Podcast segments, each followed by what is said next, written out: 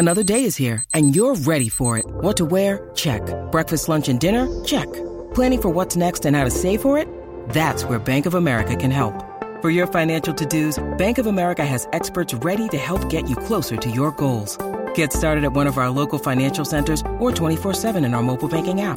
Find a location near you at bankofamerica.com slash talk to us. What would you like the power to do? Mobile banking requires downloading the app and is only available for select devices. Message and data rates may apply. Bank of America and a member FDIC. When you need mealtime inspiration, it's worth shopping Kroger, where you'll find over 30,000 mouthwatering choices that excite your inner foodie. And no matter what tasty choice you make, you'll enjoy our everyday low prices, plus extra ways to save, like digital coupons worth over $600 each week. You can also save up to $1 off per gallon at the pump with fuel points. More savings and more inspiring flavors make shopping Kroger worth it every time. Kroger, fresh for everyone. Fuel restrictions apply. Welcome to the Wine and Gold Talk podcast. It is Thursday, just after 1 o'clock p.m. Chris Fedor, Joe Vardon with you. Uh, we've got a lot of questions to get to. People have been sending those questions in via Twitter all afternoon. Um, but, Joe, you're back from Las Vegas, buddy. How was it? Well, uh, my brain is fairly fried, more so than normal. So you all will have to, to bear with me. It, it was it was good. Uh, it was very good. Um, you know, got to see the Cavs play four times. Got a chance to really sit and talk with with Koby Altman and and Ty Lue, um, and got a chance to see Jordan Clarkson and, and Larry Nance and and George Hill. Uh, those three guys were out there, and and um, also really got a chance to to begin to to get to know Collin Sexton a little bit, and mm-hmm. probably more important than anything, um, watch him play. And uh, it was fun to just see him um, get markedly better uh, as the games wore on. Um, the, you know, his last game Wednesday was just fantastic, um, and he's he's been really consistent. I, I believe that um, he is that of the top eight anyway. Mm-hmm. He's the he's scored the most points out there. Um, and then uh, I haven't looked today, so I'm not sure if, if Knox still has more points than he does. But it's been it's been great. So um, it was a good trip, informative trip. Um, you know, the, it's uh, there's a lot of NBA writers out there, and a, and a lot of people, um, you know, asking me about what it's going to be like to go from from covering uh, a team with LeBron to a team that is irrelevant.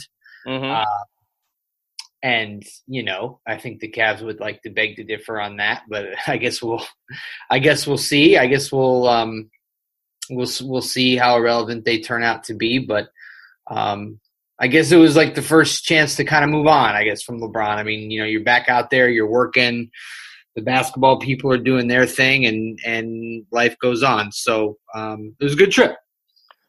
Okay so when people ask you that question about the future without lebron how do you answer it well, I mean, because there's a couple different ways that the question comes. It comes about what should the Cavs do or yeah. what are going to do, which I can explain.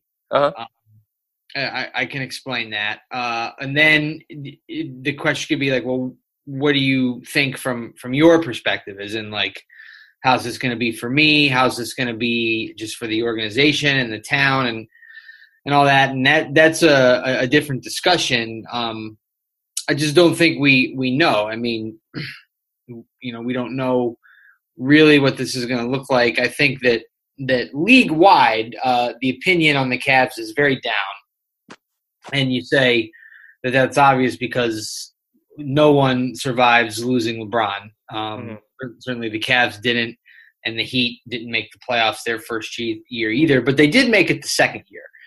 Um, and so, you know, the the Cavs uh, would contend that um, that the guys they traded for last year just didn't have the time to get used to the pressure involved with playing with LeBron, and um, so that they're going to be better. And uh, the, without LeBron, like they're going to have more of a system, and some of these players will be better in the system.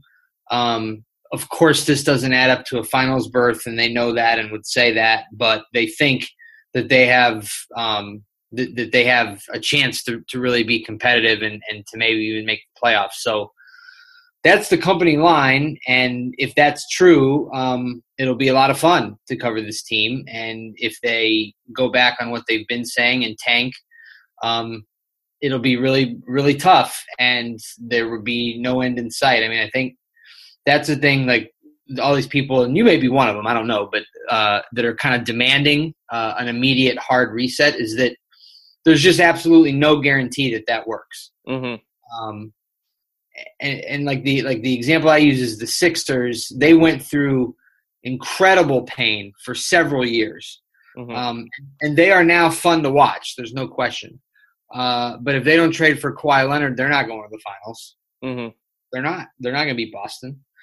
Um, and that so like that so there is no guarantee that if you just say, ah, okay, well, you know, we you got to go rebuild like that five years from now or whatever, things will be okay again. So with that being the case, uh, I'm interested to see um, if the Cavs stick stick to what they said they were going to do and, and and see how that goes. See, I think that's always the hardest thing about a discussion about tanking or quote unquote bottoming out, Joe, is that there is a human element involved in this sort of thing. And Dan Gilbert is a businessman and he's already gone through this process of bottoming out in the aftermath of LeBron James leaving once in a decade. So asking him to do it again twice in one decade is probably really, really difficult on him. A competitive guy he has spent so much money to try and win, and to tell him that you've got to go completely the other way, it affects ticket sales, it affects jersey sales, it affects how his organization is viewed. Um, and I think the other thing that you bring up is a really good point. How long have the New York Knicks been tanking for? How long have the Phoenix Suns been tanking for? These Orlando. things, yeah, Orlando, same thing. Great point these things there there is no set time of when you could be uh, done with that particular process. I mean, the Cavs, the Cavs went through it for the years when LeBron wasn't here, um, and the best that they got before LeBron came back was what thirty three wins, something along those lines. Yep. But but tanking requires you to get every single pick right. Um, and it puts a lot of pressure on the organization. There are a lot of jokes that come with it, and it's just I don't know. It can lead to chaos and it can lead to turmoil within an organization. And when you're an owner like Dan Gilbert and you've already gone through that once in a decade, I just think it's very very difficult to go through that twice in one decade. Yeah, I, I really do, and and and um, and so, you know, I mean, they th- that part is true, and then also like, I I believe that if the correct market were there for Kevin, I think they probably would be more aggressive to move him. Um, but maybe there isn't a market for him now. At least with certainly there isn't to what they think is worth trading him. Um, Yeah. you can if you want to try to parse what Koby said in Vegas, I mean, he said, I don't think you get better trading Kevin. Like, that doesn't help us. Um, which either means they don't want to trade him at all, uh, which is, I mean, past uh, past actions by this organization suggests otherwise. Mhm. Um, but certainly that suggests that, that that the right move isn't there, and so you you would say um, you can get something for him at the trade deadline if this doesn't work out. Uh, and I think if you know, I, I mean, we've got to talk to Kevin about this. Um, what if the Cavs know that he wants to come back beyond this year? Then that makes a lot more sense to not just just Yeah. trade him. Um, but I just again like no one is is saying that the Cavs are correct in their assessment of what they have, but Right. um, given everything that we've said, which I believe to be true, uh, then then they certainly have the right to see, Mhm. um, and that so you know it gives everybody something to watch early on. And it's always interesting to me because the question that I keep getting asked, Joe, is do the Cavs really believe this, or are they just saying it because they have to say it to protect Kevin's value, to protect season ticket holders, and to protect like their organization? You don't want an organization to come out and say, "Hey, we're going to tank. We're better off being one of the worst teams in the NBA," and start saying, "Oh yeah, Kevin's available. You want Kevin? Give us an offer." Um, so people always ask me, they're like, is it really what they feel, or are they doing that? Are they just protecting what they already have? And, and the way that I answer it is like, they're probably incentivized to lose because of the top 10 pick protected to Atlanta. But at the same time, like it's hard for me to doubt that this is what they really really believe and what they really really want because behind the scenes, not just publicly, but behind the scenes, these are the indications that they've been giving for months. So I think there is some truth to it, Joe, that this is more than just what a team would say publicly. This is something that that they seem to be um, pretty adamant about in terms of chasing that playoff spot. Well, and so they also, I mean, you talk about behind the scenes, like I, I listed off the the names of people that that were out there in Vegas, and then um, there are other guys, not players, but there are other people who were out there whose names I didn't mention, and every indication um, that you got when talking to all these people is that this is the mo. Um, that they, I mean, they have the front office has communicated to all their players uh, that they intend to compete this year. Um, you know, they've told Kevin they don't plan to trade him, and and like they've there's been discussions with J.R. and with even Korver, who mm-hmm. virtually everybody has circled as a trade candidate. Um, like kind of getting them ready to come back to camp. So um, th- they certainly could move one or more of those guys. Um, I, I, don't see an, a, a, move for Kevin right now, and um, yeah, I mean, it really seems like you know, it, it seems like this is what has been communicated to all the all the players involved that they're going to try this out. So the next question I think, Joe, is do you think it's the right move for the organization? Because I yeah. think you've done a really good job laying out like why they think what they think.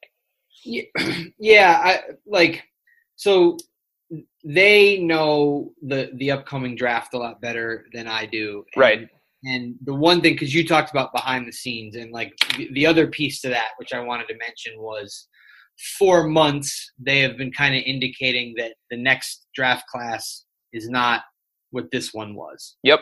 And they really, really, I mean, between like, especially when the discussion comes back to like holding on to Kevin or not holding on to him, like they seem to suggest uh, that it would be more valuable to hold on to Kevin right now and try than to go all in chasing that draft pick. Mm that that for this particular year. Which right. the other thing that we didn't mention was um, you're still not necessarily guaranteed top 10 by trading Kevin, although it's much more likely. Mm-hmm. Um, but then you're definitely not guaranteed like getting high enough up into the lottery to to make the a pick that's worth it. So um, if they don't believe that there's enough talent there to chase that pick, you try now. You get a you get a pick back. Um, you get your own pick coming starting again the following year. And as we've already said, if, if this doesn't work by January, you can you can do your fire sale and you can sell Kevin to the to the highest bidder. Um, you know they'll part with a pick. I mean, if if a contender needs him, um, you know, and and and you move on. But so so so yes, um, I am of the opinion uh, that this is fine. The, mm. the like I, I just um you know I, uh, I everybody wants to play fantasy GM. Um, I, I, think these these rebuilds are such crapshoots. I, I just I, I, I think there's a lot more value. I, I just I, I don't I think that there's real value uh, towards remaining competitive instead of intentionally making yourself uncompetitive for an indefinite period of years. Um, I, I will say that if if they end up in a spot where they lose Kevin for nothing, mm. that's a question. Yes, uh, right. But I I just still think they're protected from that. Like how? Because Kevin won't be untradeable at the deadline unless he got hurt. Right which is a danger because this is a guy who has gotten hurt in the last couple of uh, seasons for sure. Mm-hmm. But if I don't know, I mean, if the market's not there for him now, yeah, I wouldn't trade him for nothing. I don't know. Yeah, I mean, I think that's a good point because I, I don't know where the market is for him right now because I get the sense that, you know, we're kind of past the big wave of free agency. And I get the sense that these other teams around the NBA, they want to see what it now looks like for them with some of the new pieces that they added in free agency or some of the guys that they have internally that maybe have grown in the off season or grown from the end of last season to where they are now. And I get the sense that a lot of these teams are set, unless like Kawhi Leonard becomes available, then all of a sudden Philadelphia wants to go in hard on that, or LA does, or Boston does, or whatever the case may be. Um, usually, you, you want to see what you have first before you start parting with young up and coming players or future draft picks for a guy like Kevin. Um, so so I think you're kind of right. I, I don't know what the market is for him at this particular moment. It's hard to gauge. I think. Yeah, I, I, I really agree with that. And then you just have to. I mean, I you know I saw your scenarios thing and uh, that your post where you came up with five trades maybe the Cavs could do, and there was one in there for for Kevin. And I mean, part of that is the assignment. You know, the assignment is hey, like think of trades that might make sense. Right. so here's one. Um, and, and I thought it, it made some made sense certainly, but but then again, it's like uh, the Warriors now have five All Stars. Yep. Uh, so yep. why? I mean, like outside of the Rockets, maybe. Yeah. I don't see the Lakers doing it. Um, I just don't. Right. I mean, I put the Lakers on there as one of the trade destinations, but I even put like a huge qualifier in the blurb saying, look, they're going to protect their assets for as long as possible to see if Kawhi makes sense, or they're going to be hesitant to take on any kind of money beyond this year so that they can be big time players in the 29 free agency. So while Kevin is the kind of guy that makes sense next to LeBron, and we've seen that for the last four years. And they absolutely need shooting. This is a guy that is probably lower on their list than some of these other targets that they may have. Um, and I think a lot of teams are going to be in that same kind of boat, Joe, where they're protecting their assets or their future draft picks um, because they understand the reality of the landscape of the NBA right now. And, and being competitive being competitive is enough for some teams. Um, but giving up assets in order to be competitive, I think that's a completely different scenario. Yeah. Yeah, I agree. So I think the other thing is now if we try and spin this forward, Joe, uh, and and we we are under the impression that Kevin is going to be here unless the Cavs get blown away by an offer, which is probably not out there. Um, how do you think in watching Collin Sexton, and I know it was just NBA Summer League and the competition that he played against is not nearly what it's going to be in the regular season. And I think that qualifier exists and everybody knows it by now. But how do you think Collin fits alongside Kevin? Well, uh, they can they can run you know the one four pick and pop uh, certainly. Mm-hmm. Um, you know, Collin and I mean this is talking to Collin and talking to Ty and just kind of watching. They they feel like he's good in the in the pick and roll, um, so that's good. And and just like uh, you know, Sexton is a slasher, and he's a driver. Uh, he drives the ball right to the rim. And what the Cavs keep talking about is space, space, space. Wait till you wait till Collin gets out there in a real NBA game with shooters around him who are real shooters. Um, he's going to have all kinds of space. And so that's Kevin. I mean, if you look at um, what they have, uh, I mean, Kevin gives them floor spacing. I mean, who are you talking about? You're talking about Kevin as a yep. three point shooter, and then Korver, who's still on the roster, can shoot threes. And I mean, after the year J.R. had, it's it's it's hard to put him in that same category. Although that's who he is as a player, right? Um. So yeah, so that's I think that's how where they would fit is is in, in those games. What stood out to you the most from watching Sexton in summer league? Well, I really uh, the the thing that he was able to do in college um, is, I mean, he was a scorer, and he uh, he really got himself to the line, and he was still able to do that out in Vegas. Um, he he showed no fear. He went to the to the rim on um, Wendell Carter Jr. Uh, Wendell blocked him at least once, but you know Collin really st- stuck his nose in there, dro- drove the ball the entire time. Um, I thought he did a good job uh, making the right plays. There were a couple of errant passes, but it was more in the delivery instead of the decision. Um, and he's he's he is really fast, so I liked all that. Um, you know, I I didn't see him a ton in in uh, in college just because I mean, you know, when you're dealing with a LeBron team, college basketball is not something you really get into. But uh, the, certainly the, the the knock on Collin was shooting, and um, I didn't like the way the ball came out of his hand as a th- uh, for threes, but he he showed a, a, a decent mid range game, a, a decent pull up game. Um, so those are all the good things. The thing that's hard for me is he's 19 and he looks it. Um, mm-hmm. I mean, he he seems like a cool dude. Seems like a good guy whose heart is in the right place and and wants to work hard and all that. So that's great.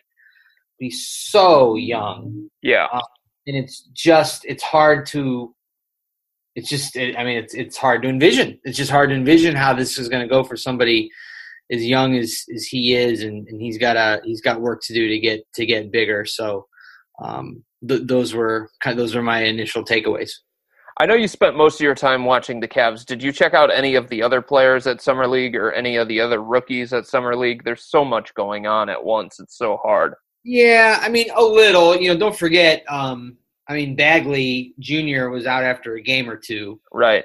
Um, so I saw Ayton a little. Um, you know, I saw I loved Wendell Carter in his game against the Cavs. Yeah. Um, it was fun watching Sexton against Holiday in the Pacers game. That was good. Um, you know, Doncic didn't play. Right. Never, didn't get a chance to see Trae Young. You know, everybody was doing backflips over uh, over Knox, who, by the way, is he is he remains second uh, in summer league play uh, in scoring. It looks like, but he's only played three games. Um, and then because we were talking about this earlier, and, mm-hmm. and Sex, Sexton, I think, is in the top 15, but he's played four games and he's he's averaging 18.8 points per game. So that's really good. He's, um, you know, I mean, Shai, uh, Gilgeous-Alexander is is 19 flat. Um, he was drafted behind him, and and uh, you know, um, when you talk about uh, top 10 guys, I mean, Collin Sexton, man, is as good as anybody. And I think that goes back to something that we were talking about earlier in this podcast, Joe. Just just the view of this year's draft versus the view of next year's draft. And I just don't think you can overlook this. I remember having a conversation with somebody inside the Cavs when the Cavs didn't know exactly who was going to be there at number eight. They just knew that they had the number eight overall pick. And I said, Are you upset that you've got the number eight pick, thinking that maybe this was going to be a top three pick or a top five pick? And they said, Chris, like we think the guy that we're going to get at number eight would be a top three pick in the 2019 draft. That's how much value is in this class. And that was the thing that stood out to me about Summer League is that Wendell Carter Jr., he went seventh. I mean, in next year's class, if he would have been in next year's class, I think he would be in the conversation for the number one pick. I think he's that talented. He's the prototypical big for this day and age in the NBA. He went seventh. Collin Sexton went eighth. Kevin Knox went ninth. Shai Gilgeous-Alexander went 11th. So when you start talking about that, these guys would be top five picks in most drafts. The only reason that they were towards the latter half of the NBA lottery is because this was a stacked class. Completely yeah. stacked. And I think it's showing itself at NBA Summer League. And I know it's just Summer League and stuff like that, but you can start to see why the Cavs were so protective of that pick and and why um, and why they were so excited, no matter where they landed in the draft, is because there was so much talent to be had. It's it's a deep class, man. Yeah, it it is, and uh, and you know the Cavs are just um, they're they're thrilled, honestly, with with what they've seen what they've seen from Sexton. Um, and you know now, now they're going to play again uh, on Saturday. Uh, they you know because they advance in the in the summer league tournament, so they'll play the Rockets. Um, Sexton's played every game so far. It'll be interesting to see if they want him to keep going with that. Um, you know, Cedi and, and Ante, who've also been fantastic, have also both only played in, in two games. So, you know, between Sexton, Cedi, and and Zizic, um, you're looking at guy like three guys who are getting some summertime action, who are going to be rotation players for the Cavs, and and all three of them have looked pretty good. Curious, being out in Las Vegas, the hub of the NBA, what was the vibe around LeBron's decision and him choosing Los Angeles? Uh, you know what? The the discussion I think was was um by I mean uh was was much more uh I'd say about like what this means for the Cavs. Gotcha. Um, okay. Like to, like like based like like to to keep the context uh intact from your question, I would say that the the the, the discussion was far more about okay, is this going to work in LA? Mm. Um, like what what can the Lakers expect? Like how are they going to get other guys? Like what do the current guys think? Um, you know, is Rondo going to start over Ball? Like Ball's hurt. When's LeBron going to talk? Like all all of that kind of stuff. Gotcha. Um, so, it wasn't really about where is he supposed to go or where should he have gone. Mm-hmm. Um, I mean, I, I, that story I think has been pretty just pretty well told. Is that he just he he wanted to go to LA. He right. he wanted to play the Lakers, and it didn't. It was a lot less about what happened in Cleveland and a lot more about because he won. He felt like he had kind of carte blanche to to to pick um, where he wanted to finish up, and and he wanted to, to go with the Lakers. So that's what that's what that was. Um, but as I said, uh, folks, uh, the NBA does not think much of your team. Um, that is for certain. Uh, you know, ESPN producers talking about how uh, you know they'll never be in Cleveland again. You know, yeah. national is coming up to me saying the same thing, um, just as though it's a foregone conclusion that this team is is doomed uh, beyond help. So. Um, that's you know that that's the outside opinion. Um, and I mean, if the Cavs want to use it as bulletin board material, well, then there you go. At this point, um, do you believe Kevin will be on the roster at the start of the season? I I just do. I okay. I just um, you know, like you could say, well, the Cavs were in a similar situation in 2014 when they had Andrew Wiggins and they knew they were going to trade him for Kevin, but they kept saying all along that they weren't trading him. But the the conversations privately with Andrew were, well, I mean, you're being traded. Mm-hmm. Um, like they knew. I mean, in in this case, you know, the front office told Kevin that he's coming back. So, um, you know you can't rule anything out in this league for sure. But I just I don't know. I just I, I think that they've gone really far out there on this, and they and they think he's going to be they think he's going to be back. All right, we'll get to all the questions coming up next. We've had a bunch of them come in on Twitter throughout the course of the afternoon, but first, a message here. Did you know that one in six Northeast Ohioans struggle with hunger? Many people in Northeast Ohio are forced to make tough choices. Unexpected expenses, prescription costs, and rising heat costs are all things that can prevent people from being able to put food on the table, and they are forced to make tough decisions, which often results in hunger. But you can help. Each dollar that you donate to the Harvest for Hunger campaign will result in four meals Donate today by visiting harvestforhunger.org. Help feed your neighbors. Cleveland.com is a sponsor of the Greater Cleveland Food Bank's Harvest for Hunger campaign. All right, welcome back. It's the Wine and Gold Talk podcast on a Thursday. Chris Fedor, Joe Vardon with you. You ready for questions, buddy? I am. I am ready. I'm hanging. I'm hanging in there. Uh, you know, gas tank is about at Oh. half. So let's do it. You took a red eye yesterday, didn't you? My goodness. I stepped on the airplane in Las Vegas at. Um, yeah, I mean, I don't, I don't know what time we boarded, but Wheels Up was at like 10:45 West Coast time. Oh, So yeah, so you know that's 1:45 a.m. Cleveland time. Landed in Detroit at 5:30 a.m. Cleveland time, and uh, had to stay awake um, until I got on the plane at eight o'clock. Hey. to fly back here. So yeah, it's been uh, it's been quite a thing.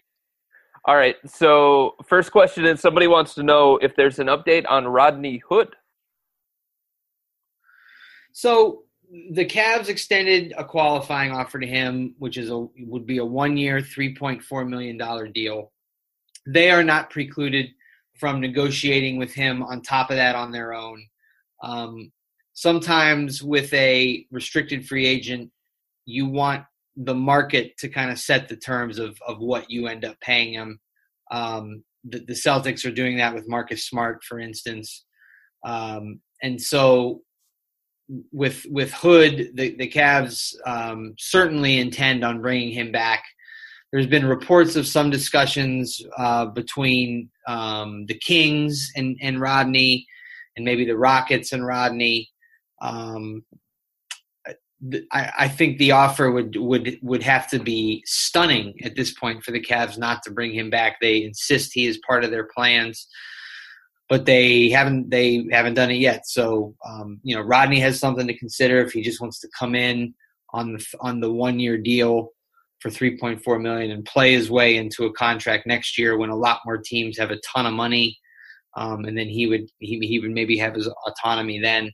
So that's something to consider. Or given his kind of so-so start to his career, would he like the security now of, of signing an offer sheet with somebody for four years and you know make up a number. Uh, I mean, eight figure deal certainly, uh, Mhm. and and and then probably understanding that the Cavs would match it. So that's what we have right now there.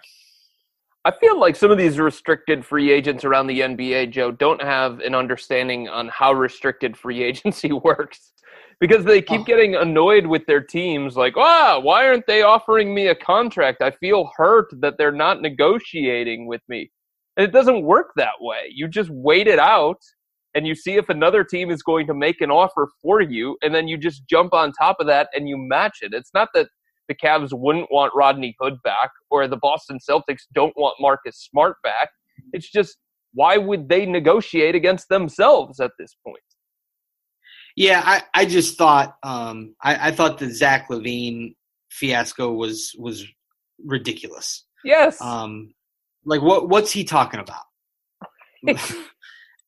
and then you know, and then he signed, and then when the deal becomes official, oh, I, I never was upset with the Bulls. And, Right. Well, I mean, your really weirdo comments that you gave the day or two before certainly sounded like you were pissed off at the Bulls. And I just, you're right, Chris. It really spoke to like an apparent total lack of understanding of how this is supposed to work. Oh my gosh. Uh, my buddy John wants to know. He tweets at us. He says, "Do you anticipate any trades before the season starts with the Cavs? Is this notion that we aren't tanking really true, or is it just words at this point?" We kind of talked on that. Um, do you anticipate any trades before the season starts? Kyle Korver's a name that continues to get brought up. So, okay, so Korver's a name. hmm Um, so if you if if for some reason the Cavs were looking for a, a young player with some years left on his deal who has an upside, um, you could package uh, Korver and Perkins, and now you're looking at a ten million dollar player, ten Yep. million dollar plus. Um, so that's not nothing. So that, so that's one possibility there. Uh, and then keep in mind, guys, that that the Cavs have a $5.8 million trade exception from the Kyrie Irving deal that expires on August 22nd. Yep. Um, so they have some time to use that. Now, lots of times you see these trade uh, the, these uh, trade exceptions, and they're for smaller amounts, like a, a, million and a half, two and a half million, that sort of thing. um, and those often don't go don't uh, get used because it's kind of too small to, to to trade for a player who's worth it, and then you can't stack them. Mm-hmm. You can't stack trade exceptions. You can't add them to other pieces. Like it's just a one-time hole. Um, but 5.8 million is significant, especially this year where teams don't have a ton of money, so there's not nearly the the free agency splashes being made. Although I heard the Lakers signed somebody fairly significant. Um, anyway, uh, yeah. Otherwise, it's it's uh, like it's bare for for for kind of players and teams. So that would be one to use. Um, so keep your eye on that, uh, and then you know you you they seem intent on bringing back George Hill um, to play in front of or behind or with Collin Sexton.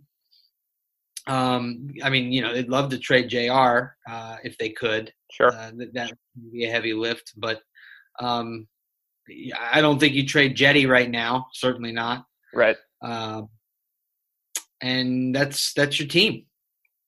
It's funny that you bring up JR because you lit up Cavs Twitter earlier this afternoon um, with the blurb that you had in your Collin Sexton piece about the Cavs turning down a trade with the Atlanta Hawks on draft night, which uh, obviously would have netted them, I would think, Luka Doncic. Uh, do you realize that you sparked a, a ton of reaction with that little blurb that you made there? well, you mentioned it uh, to me off the off the air, so whatever. I'm, you know, people love these things. Um, it's, I mean, these kinds of conversations go on all the time.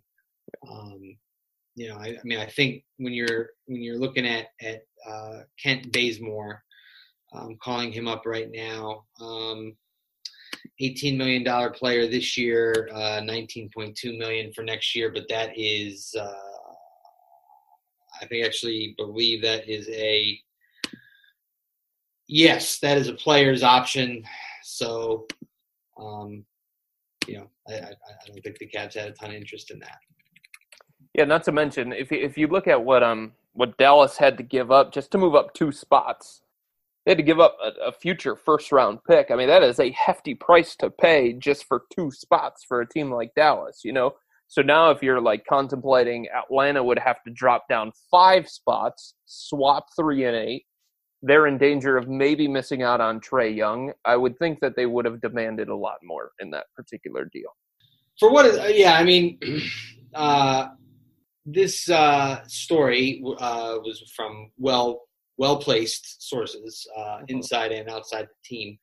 Um, the the team uh, after the fact, the the Cavs um, suggested that this was not in fact what they were offered, but again, that's that's kind of the the back and forth there of, of how, how these things go sometimes and um, you know maybe there there was more to it but league sources suggest that this uh, this deal was indeed uh, offered in some shape or form all right next question here this one comes from joseph he says big fan of the pod realistic upside current player comparisons for Cedi Osman, Ante Zizic. What kind of role do you expect both to have this year for the Cavs?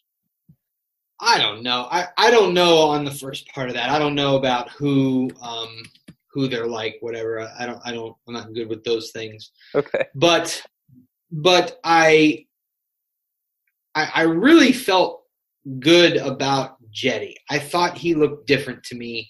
Mm-hmm. Um, he looks the same to me as a shooter. Okay, like right. he's he's got to work. He's he knows he has work to do there. Um, but I just thought he moved different, and I thought he moved better, and I thought he moved better with the ball. Um, he had this play in transition. There were players in front of him, but the Cavs were on the move, and, and Cedi's got the ball. His shoulders are square to the rim, and then he puts it on the deck, power dribble, spin step, finishes with the left hand, uh, and it, it, just really was a polished play. Um, and I just thought, I mean, he looked like one of the best players out there, and uh, and I just I think that's good. I, I think that's a good thing. I, I, think he's got a chance to be good. Um, I need to see more before I would say he has he's got a chance to be really good. Mm-hmm. But but I, I, I thought he looked, you know, I, I definitely see some promise there. And then The thing with Zizic is when he got a chance in March, um, Yep. he really did pretty well. So it's a kind of a different league right now. Like there's a lot of trending going away from the, the traditional bigs, and he certainly is that. But teams have a hard time keeping him off the glass, and, and he's got a little bit of um, polish there around the rim. So um, he's another. He's he'll it'll be interesting to see. I think that one of the problems for for Ante is just if they don't trade Kevin uh, and everybody stays healthy, then he's their fourth big. Right. So I think Cedi's spot in the rotation would be higher. Okay. Um, uh, Cedi could very well, uh, not a starter, I can't see that, but he could be one of their most important pieces coming off the bench, right? Well, I'm not. I don't know about. I, I mean, I, I think you're right. Um, I think I, if assuming Rodney's back in the fold, you, you would assume that Rodney starts over Cedi, and um, probably J.R. still starts, and then Sexton or Hill. Yeah, I guess. Whew. I don't know. Uh, and then Kevin for sure, and then I would probably say Nance. Um, I think that's what I would go with yeah. as my my five. Um, but there's some there's some questions there. I mean, I guess you could consider starting Cedi and Rodney. Mm. Um, so, and I just, I mean, you know, Koby when they drafted Sexton seemed to like him as a starter, and and Ty doesn't want to go there yet either way. So we'll have to see. This is just me asking. This is not a question that came in on Twitter. Um, Okay. Are you excited to think about like covering a Cavs team without LeBron James and what you think that entails um, after four years of of dealing with you know the circus, the drama, the expectations, the pressure, and all that different stuff that came with LeBron?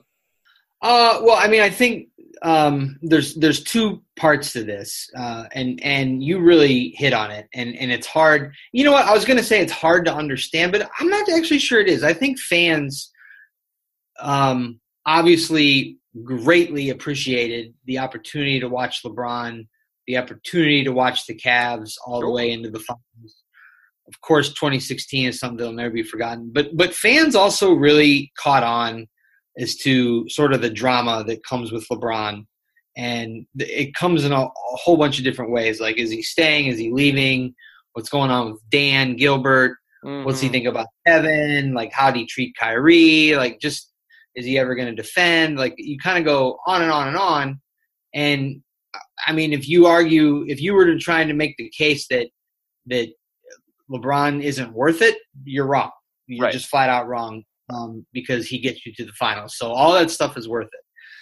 But since he didn't want to play here, um, yes, there, there is a little bit. I, I did feel relief uh, a couple of times out there.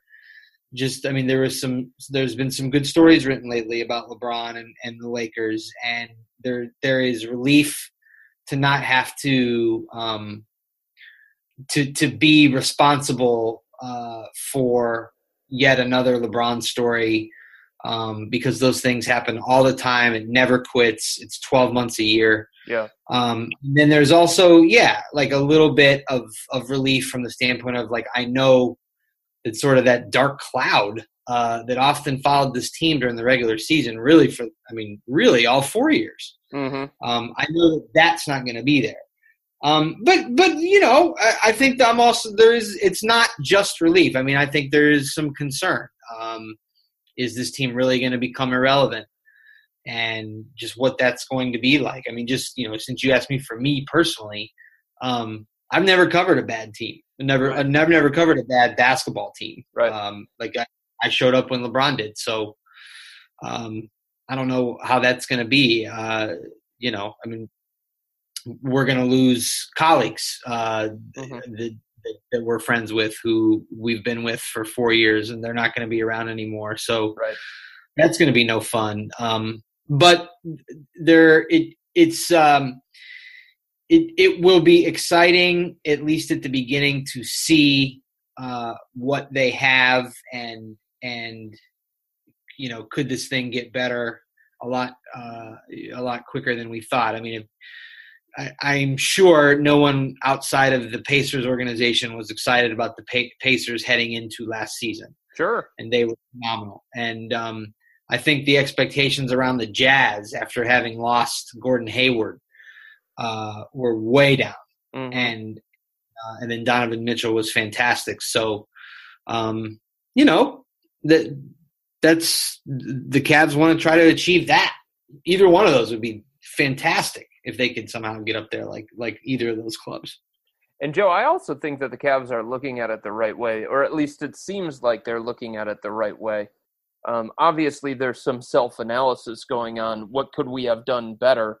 But but I think the reality is, like you said earlier in this podcast, LeBron wanted Los Angeles. LeBron wanted to be a member of the Lakers, and so I think the Cavs are saying, there's probably not a lot that we could have done different over the last year or so that could have made this decision more favorable for us or put us in a better chance of keeping LeBron. I, I think there's I think there's that um, they've accepted this outcome and it's not the same, at least for the organization, as the way that it was in 2010. Right. I mean, you could say you could point to some things like uh, not bringing Griff back. Sure. You could say trading Kyrie, but man, those, those both both of those statements um, really leave some context out. Yes. Uh, they they really do, especially especially the the Kyrie part. I mean, that that the Kyrie trade is so complex for its effect on this team and this team's future. Mm-hmm. Um, it, it, was probably the death knell for them as far as having any shot in the finals. Right. Uh, but they did put themselves in a better position uh, since LeBron did leave, and and keeping Kyrie, there was no guarantee that Le- that LeBron would have stayed anyway and he didn't do anything to keep to try to bring Kyrie back into the fold. Um, and Kyrie didn't want to play with him, so mm-hmm. someone would have had to been there, be there to mend that fence. Um, Kyrie obviously had a bad knee anyway, and, and you know we've we've been over this, right? Um, so you know that that that trade didn't help uh, as far as keeping LeBron, but like you said, and like I've said, like he wanted to play for the Lakers. Um, and y- you could say that that trading Kyrie, dumping Griff, uh, having the like kind of a weird roster all year, like you could say those things made it easier for LeBron to leave, but I think he felt like he could do this as soon as he won that. Um, as soon as he won in in in 2016, and and uh, you know, so he, he had the opportunity now, and he took it. And here's the other thing that I've been wondering recently, Joe. Um, knowing how close Kyrie Irving is to the new wave of stars in the NBA, you know, the group of Jimmy Butler, Kawhi Leonard, Paul George, Russell Westbrook, James Harden, Gordon Hayward, like Kyrie has connected with all those guys. I noticed it in 2017 at the All Star game in New Orleans. A lot of it's through Team USA stuff, a lot of it's through just he's the same age as a lot of those other guys. But the way that he's connected with the new wave of star, like I'm wondering if that's going to have an impact on what LeBron is able to do in terms of recruiting guys to Los Angeles. Like it's the Lakers, it's Los Angeles, he's going to have magic on his side. But I think the relationship between Kyrie and LeBron is one that I think players are going to put under a microscope as they make a decision on whether they want to play with LeBron. Man, that that is uh, a really interesting point. Um, I, I, think Kawhi Leonard wants to play play with him. Sure, and that might be enough. That uh, might be enough. Paul, yeah. Paul, George obviously didn't, um, because he could have, and, yep. and and he did he didn't do it. And then you're right. Um, not not even just with Kyrie, although maybe Kyrie is a great example, but um, I, I think that that that there is kind of a, a, difficulty for younger players to try to relate to LeBron or LeBron to relate to them.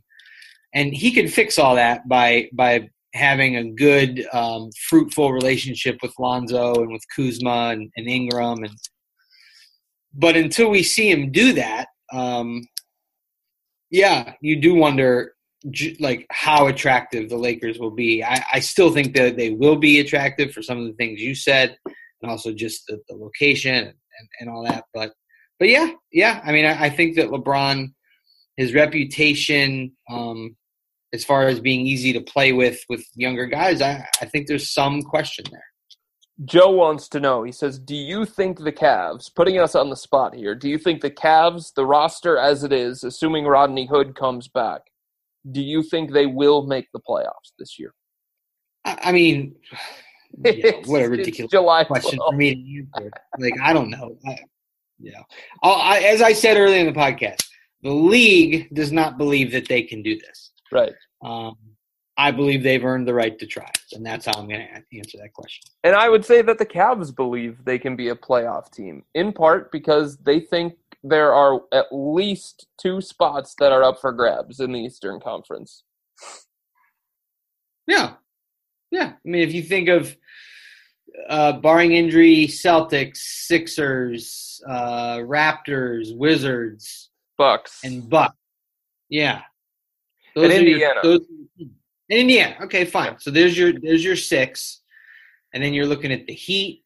You're looking at the Pistons. You're looking at the Hornets. Right. You're looking at the Cavs. The um, Knicks. Yeah, if Porzingis stays upright, maybe mm-hmm. the Knicks. Brooklyn's interesting. You know, I, I don't know. I mean, so so I don't know that and that all of those that two of those teams sound to me significantly better than the Cavs, but we'll see. Tom says, compare the Cavs' remaining roster to the roster we were left with in 2010 when LeBron left the first time. Oh, gracious me. oh, yeah. When you think this, they're in way better shape now. Oh yeah, the best player on yeah. that team was Antawn Jamison, I think. Oh. Yeah, yeah. I mean, it's not. It's there is no comparison. Yeah, Far it's not even close. I, I don't think they had a player the caliber of Collin Sexton on that team. They certainly didn't have a player the caliber of Kevin Love on that team.